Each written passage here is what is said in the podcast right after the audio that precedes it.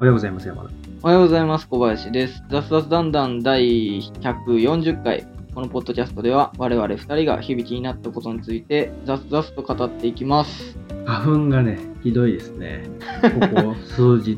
みたいですすごいね。飛んでるね。飛んでます。なんか数日すごい気温上がってなんか春みたいな陽気だったじゃないか。うん。なんかその時にね、僕花粉がひどいみたいなやばいよ、これ。言いいましたけど、やー、対策は一応してんですよね。毎年同様。はい。マスクして、マスク は。目薬して、はい。で、薬飲んで。うん。去年はそれで全然なんか大丈夫だったんだけど、今年ちょっとひどいな。なんか年によってなんかばらつきあるんですよね。で、なんかテレビとかでやってるやつ、もうあんま参考にならないというか。結構個人差もあるみたいですからね、花粉症。なんか俺結構前調べたんだけど、い稲とか、うんハウスダスト、ん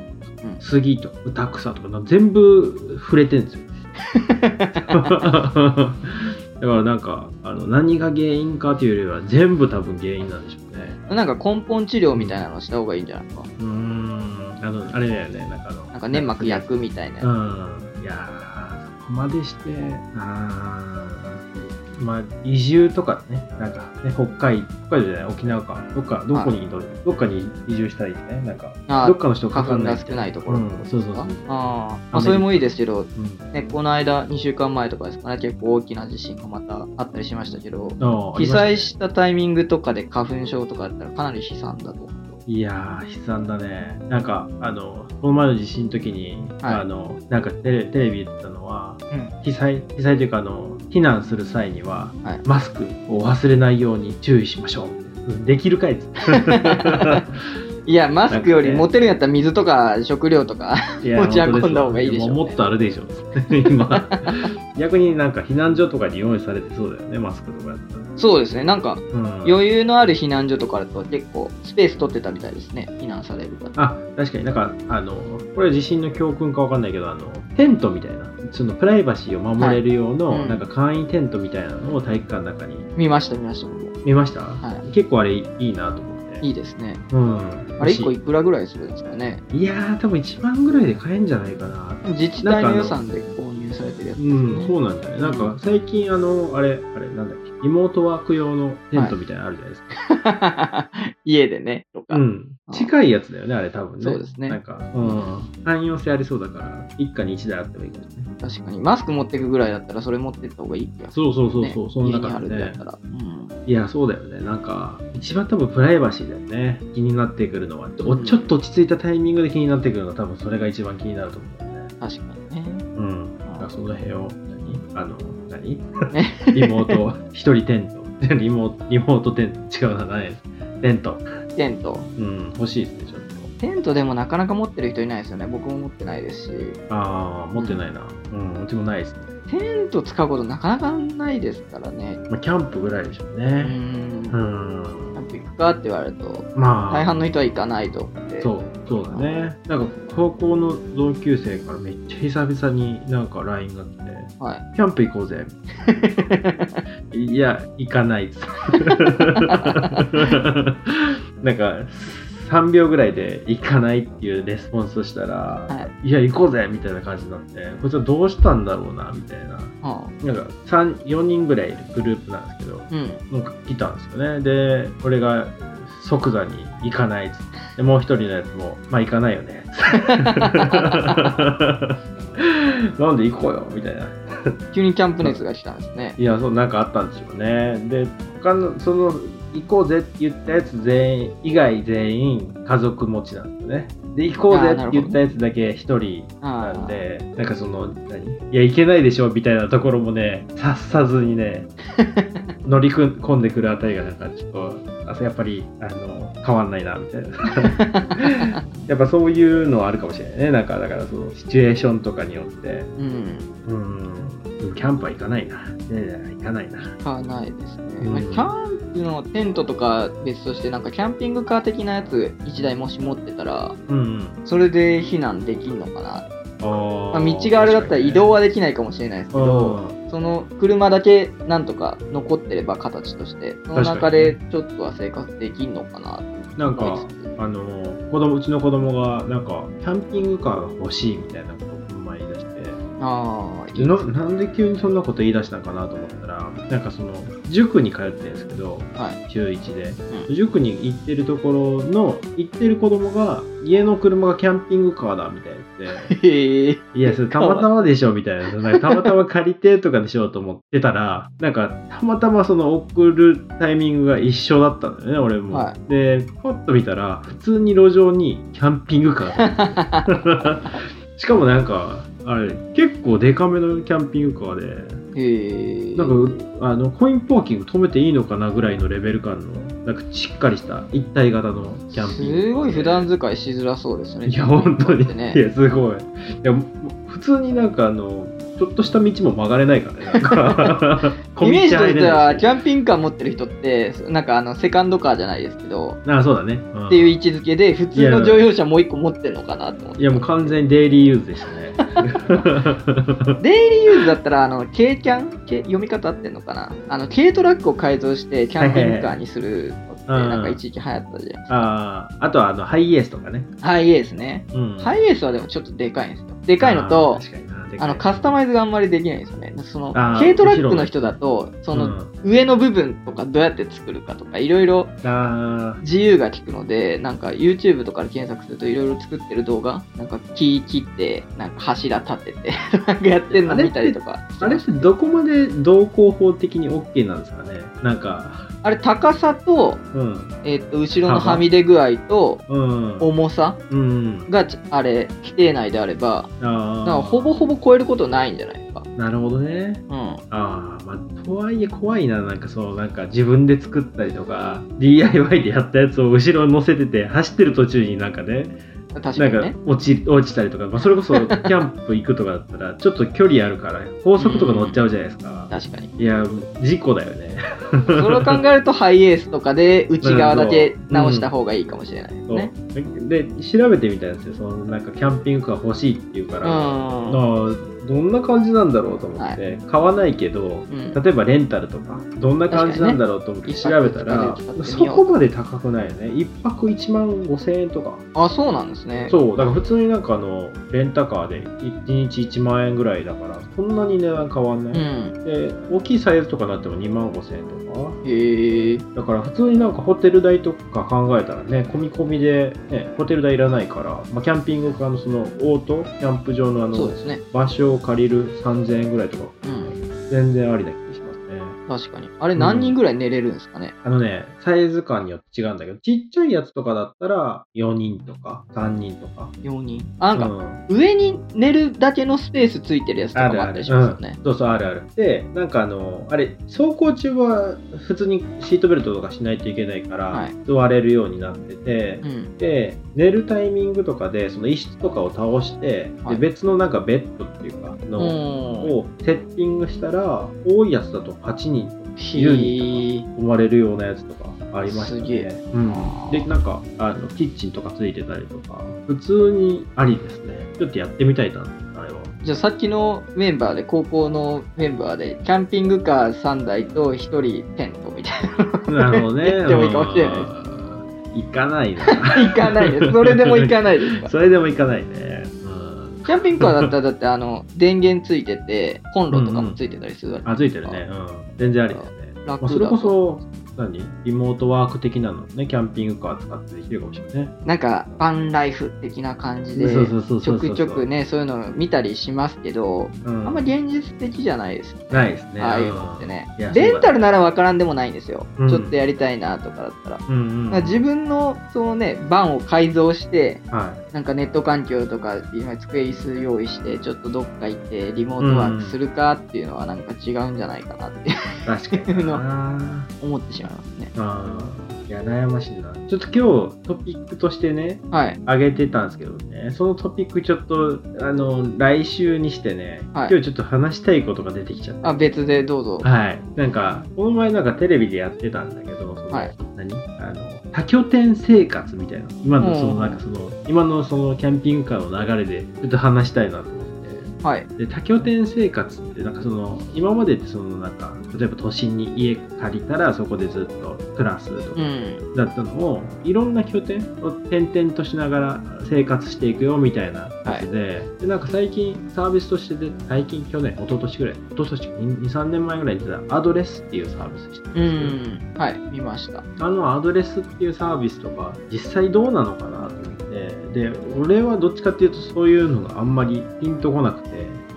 うん。なんかそのいやわざわざそんないろんなとこ移動し移動したくないわっていうか めんどくさいなと思うけどなんかそあそそうういでうすねのそういう人が結構増えてきてるっていうので、いやどうなんだろうなっていう話をちょっとしたかったんですけど。まあ、これ、イメージとしてはもともとう、あの、ね、まだ結婚とかしてない独身の人がやってるイメージだったんですけど、うん、最近だったら、そのリモートワークみたいなのが進んでて、家に居づらいとかっていうのあったりするじゃないですか。あーそういうのでもありなのかもしれないですね。1ヶ月ちょっとお父さんどっか行ってきてよみたいな。 えって思ってたんだよそうやって思ってたんですけど、はいなんかあの夫婦とかでやってる人が結構多いらしくてあーまあ夫婦でも環境が変わればまた変わるみたいなところですかね。片片方いるいないとかじゃなしに。うんうんうん、ああでも夫婦で2人とも同じ部屋にいてでどんどんと2人で移動していくみたいな感じらしくて、うんでこのアドレスって4万円月額4万円からって書いてるんですけど、はい。 2人でも4万円なんですよだからえー、あ、家族部で屋ご4と万ってことです円かそう部屋ごとに4万円みたいなだから同伴者も無料で滞在可能とかになってるんでだから安いっちゃ安いかもしれないね確かにね。そうだから2人で4万円とかだと都心とかだと住めないじゃないですかはい。でなんか旅行とかするっていうことを考えたらひょっとしたらなんか夫婦とかだったら週末はなんか都心に近くでうん借りとい住んでおいて、で週末はなんか田舎とかに行って2人で生活するとかもできるのかなとも思ったんですねそういう使い方だったらなんとなくイメージつくなと思ったんだけどいや増えてくるのかなと思って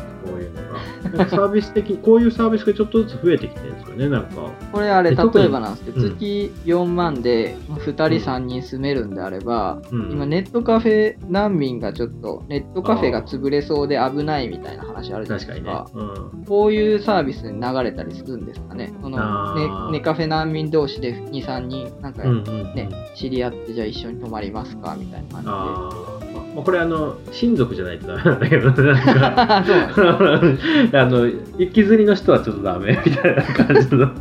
とこはあるんだけど確かにそこの辺のリプレイスも可能なぐらいの金額感だよね そ うだでっすてね。ネカフェとかって1日それこそ1万1万じゃないですね1500円とかするよね24時間だったら、うん30日いなきゃいけないので、うん、って考えたら変わんないよね4万円とか5万円とかそうなんですよねで他の料金が全部かかんないから電気代とかガス代とかおーネット代とかあとはまあ移動費用だねそこの場所に行くための移動費用だけ賄えればうん全然ありよねこれいいなって思うのが、そのお子さんも行けるんだったら、夏休みとかね、面白いかもしれないですね。なんか1ヶ月ぐらい、確かに父親か母親どっちかうと、んうん片方リモートができる人がいれば、なそんうだかね確かに自然の多い地域地域とか行ってみてとか、で子供過ごしてとかもできるんで、良さそうですね。いやなんかいいなと思う反面なんか見てたら結構なんかその汚いというかいや一応なんかリノベ的なのはしてるんですけど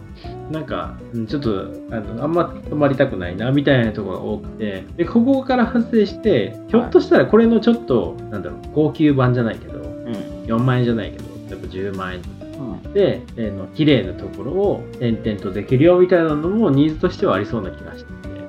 うん。うん、でも移動費用かかるよね映画とはいえ 移動費用でなんかすごいお金かかりそうな気もしないでもないなあと服とかどうすんだろうねこれ服とかうん。いや、あれがあればいいんじゃないですか。あミニの、マリスト的なバックパックあーというか、あーあれば。自分も海外行ってた時、確かにね、バックパバックッパカーックというか、あのスーツケース1個で2年ぐらいそうか過ごしてたんで、とかいけんのかじゃあまあ、そのあんま気に、おしゃれとか気にする人だったら枚数足りないっていうのはなるかもしれないですけどうん、こういうとこ住む、住もうかなって思ってる人であれば問題ない気多は分すねるんですよね。大体ミニマリストなんでしょうねそう なんか場合によってはスーツが1個あれば仕事着としては問題ないみたいな確かにことじゃないですかね。いやありありっちゃありなんだけど ちょっと、なんかな。どこが引っかかってるんですか汚い。うん汚い、汚いです、ね。今、アドレレスのホームページの家の紹介のとこ見てますけど、別に汚くないですよ。いやまあこれはねまあ、ほいうやこれは公式のそうホームページの写真だからっていうのはあるんそでうしそううょけど。そうそうそう。そういうイメージなんですよね。なんか、うん結構、あの、古い空き家を活用してるから、うんうん。で、しかも、なんか前テレビでやってたんですけど、はいその最初のその費用をそこまでかけずにやってるっていう、その、何うん改装費用みたいなのをはい考えたらちょっとあれかな まあでもありってありでもこれイメージとしてはその、うん住む場所、うんこういう家住んでみたいこういう家住んでみたいっていうのを転々とするっていうよりかは多分うんうん場所を転々としたい人向けだと思うのではいはいはいはい家はある程度の機能が揃っていれば満足してもらえるんじゃないかなって思あっちゃあうんなでするほよどねね。なんか住むことに対してのその求めてないってことですね機能的な、どちらかというとそうですねその、うん、何場所移動が土地柄とかああののをうんうんいろんななところを体験したいって人な気がするんですけどねユーザーとしては。ああでもそうかもしれない、ねいろんな家にう住んでみたいっていう人はなかなか いないんじゃないですか ね。なるほど、ね、いろんな場所に住んでみたいだと思うんですよ。あー場所かあといろんな地域の人と触れ合ってみたいそううですね。なんかああー会ったことない人と喋ってとなか、るほどみたいな意味で言うと家っていうのはうんね、そんな気にならないってそことう気にならないし人が何人か集まれる場所であればもったいないとかっていうあー人じゃあなあ気りながするので、あーじゃあありな気がしてうんいやないかないかなと思うでも空き家事情なんか前これで言ってたんだけど、それこそ今後100万件以上の空き家が出てくるみたいな話の中ではい、まだまだ可能性あるなと思ってこのサービスだけで100万件取り切れるわけないじゃないですか多分わかんなそいうけでどすね。はい、うん、って考えたらなんかもうちょっと違うさっき言ったようなその高級路線とかもそうだし、うんいろんな活用方法あるなと思ってその辺をなんかなんかうまくできないかなってちょっと考えてたんですねそれこそこれ全く同じサービスで高級にするだけでも普通にまあそうだね別ある程度ニーズのあるそうそうだと思うのでうんニーズはあると思うんですよね。そそうだのね毎日ハウスキーピングがしっかり入ってとかじゃないですけど、うんというかなんか一人ね大家さんみたいな人がいていつも綺麗にしてくれるとかなんかいろいろあってとか、へんこのサービスってその辺どうなんだろうねそのなんだろう低層とかそういうの入ってるのかもしれないねひょっとしたら入ってるんじゃないですかさすがに。業者業者がやるのかなんか書いてあるでも法人会員とかもあるんでね法人が社員に対してこれ提供するみたいなああ福利厚生の一環って感じですかね。うん社宅的な意味合いなのかな。まあでもそれはありな気がするね、確かに。そうですね。うん。なるほどな。いや、ちょっとやってみてよ。 自分ではやんないけど。 やってみたらいいじゃないです か、アドレいス今。いや、やってみないな。やってみないな。なんか、え、これってなんか、シェアハウス的な感じなのかな僕はそういうイメージしてますけど。あ、そういうイメージなんだね。どっかの。あ、わかんないいです。わかんないいでや、す。そんな気がするね、なんか。あ今開いたやつだと、例えば大人1名の洋室と大人2名の洋室が2つあるよっていう家だったりああ、なるほどね。あそのちっちゃいやつと部かだったらそうなのかな。うん寝る部屋の数ですね。あーあ、でも、ああ、なるほどね。まあ、洗濯機とかついてるし、いいんじゃないですかね。うん。ああ、あるな。ありそうだね。それこそこうういうのと、そのキャンピングカーとはまた別ですけど、いう、うん、その移動用のいろいろなものを車に詰めといて、車にそこに、例えば服とかね、うんうん入れといて、車ごと移動する人であれば、さっき言ってたなんか服とかの話は解消するんじゃないですか。うん確かに。例えば自分の場合だと調味料とかがすごい気になるんですけど、こういう場合。ああ、確かにね。そこにバッていっぱい置いとけるんであれば、はいはい。点々としても引き続き使っていけるので、車とセットに考えるのもいいかもしれないね。うん。うんこれなんか、何々亭とかって書いてるけど、なんとか、平方 A 亭とか、はい、何々さん宅みたいなの書いてるけど、貸し出してる人がいるっていうことなのかな。使ってない別荘とかを。それはなんかありな気がするね。そうかもしれないですね。うん。その管理側とこの紹介する側がまた別みたいな。ああ、なるほどな。面白いよ、なんかね、ヤモリがいるらし いよ。はいヤーモリってあいやのトカゲみたいな。トカゲみたいなやつではない そうですねなんかあのコミュニティマネージャはいーで、そのそこでの生活サポートするコミュニティマネージャーが地域ごとにいるってうん。でその人たちが多分清掃とかも含めてあれなんじゃない管理するんじゃないでしょうね。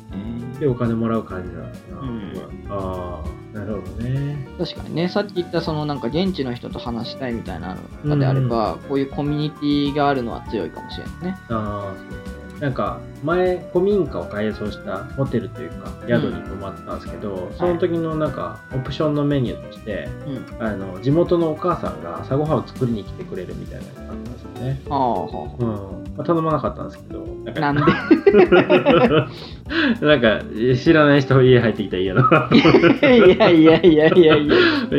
でそういうところに人数があるのかもしれないね俺はそんな好きあんま好きじゃないけど、まあまあそのなんか好きな人はやっぱいるじゃないですかそういうなんか、あの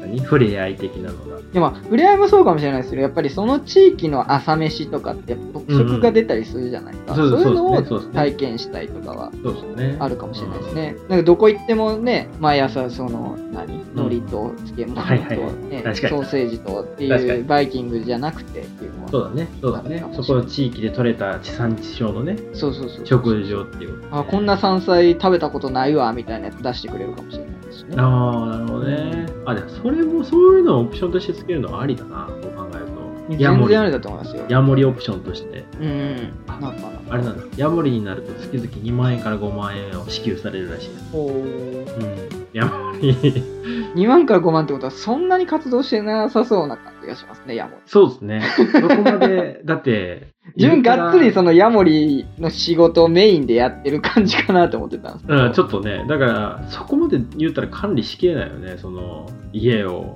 そうですね。ペイすんのかな、これ。だからこんだけ、こんだけ宿があって、はでどこでも点々とできますってなったら幅が広がれば広がるほど管理大変になっていくじゃないですか。そうですね。なんでさっき言ったみたいに、管理側と紹介側が別なんじゃないかなああなるほどな。そっか。管理する側は、なんか本当に余ってるから、うん。貸せるんだったら貸せれれば別にいいよぐらいの感じかもしれないね。ああそんなお金もらえなくても、うんまあ、もし人来なくても、まあまあ来たら来ただけマシかまなあそうみですねたいな感じでやっててで紹介する側は紹介するだけしてそっか。そう考えるとこれあれだねなんかクラウドソーシングみたいな感じでなんかマッチング結構大変だよね。大量に鶏卵でどっちを先に揃えばいいのかみたいな宿側いっぱい大量に用意してコミュニティマネージャー用意しましたみたいなうんでも誰も使う人いませんみたいな月額単 位ある程度何母数がないと多はい分ペイしないけど、例えば100人とかだけで宿側が1000ありますとかだ ったらなんか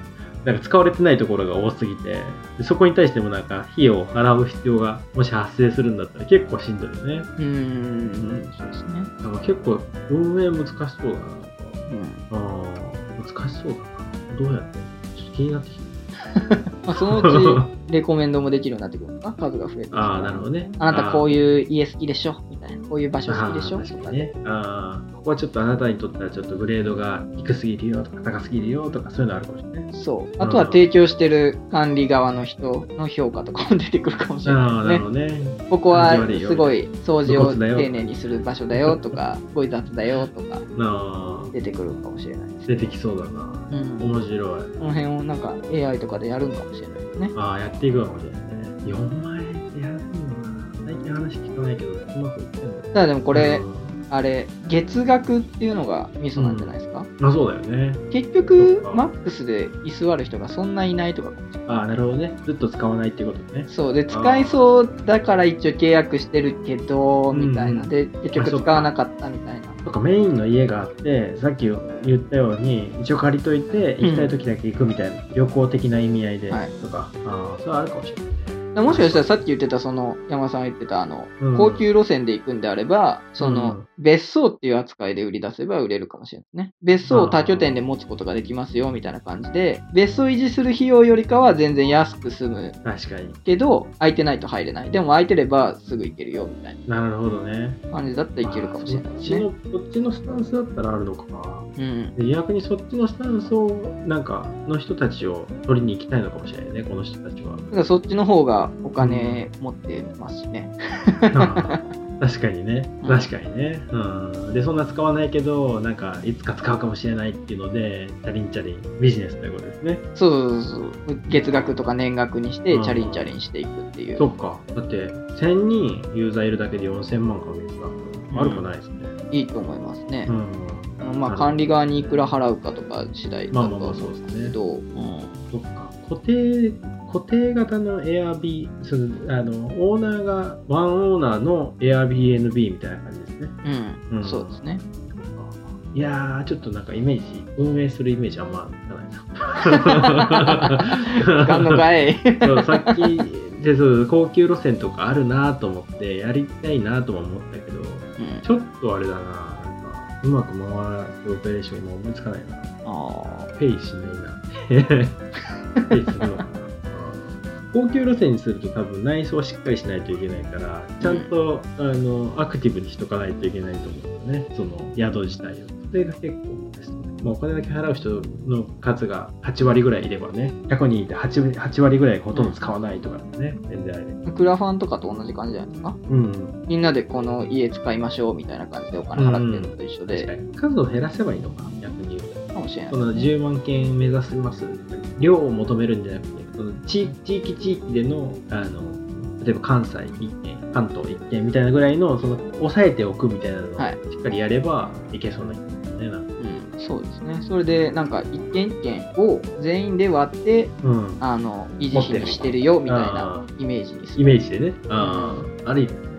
うん、そうすると、なんか、本当だったら手に入らないけど、うん、うちのものって言えるから、あー確かにね例えばね、なんか、隣近所に自慢とかできるかもしれない。うち別荘あるけど、来るみたいな、いやあるでしょうねそれはあるでしょうね。うんで実際はそこの10分の1とかしかお金維持費払ってないけど、 自分のものとして使えるみたいなんかこの前なんかまだサービスとしては出てないんだけどな。はい。今、銀行かな。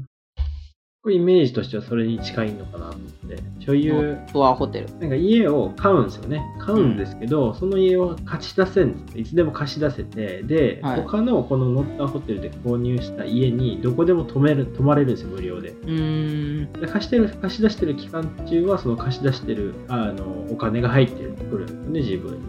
あの、管理費用を除いて。うんでも初期費用をあのオーナーが持ってくれるから最初からその会社自体がどこまでその大量に資金が、まあ、ここの会社資金ある程度あるけどそこまでなくても作れるというか、ううんん、っていうのは結構あるんでこれまあ日本だけじゃなくて世界中でできるようになったから結構新しい形でそうなんですね。なるほあちょっとここのサービスで分かんないのは、その購入します、家購入しますってなっても、ん家の価格が多分違うはずなんですよね。どそうですね。うん。だから、高い家を買った人が安いところに泊まった時に、なんか損した感じにならないのかなとか、その辺なんかポイント制とかにするのかなとは思うんですけど。これね、一番許される最低の家買っとけ ば、そうそうそうそう一番得ですよね。そうそういい家ばっか泊ま泊まれなるのかなとかね、それなんかグレードとかがあるのかもしれないし、その辺の設計はまだ全然出てきてないけど、うんうんあちょっと面白いなと思ったこれは。うん。いいのは、その、所有するだけのうん。お金がある人っていうイメージなんで、あんまりその、なんていうんですかね、汚く使うイメージがあんまないかな。そうですね。まあ、お金持ってても雑な人はいるいるとは思いますけど、あ、そうですね。う一ん般的な傾向としてね、そうですね。うん、暮らす人の質は高そう。で、そうそうそういう人たちを集めることによって、で他のところに行った時に変な使われ方、例えば物壊すとか、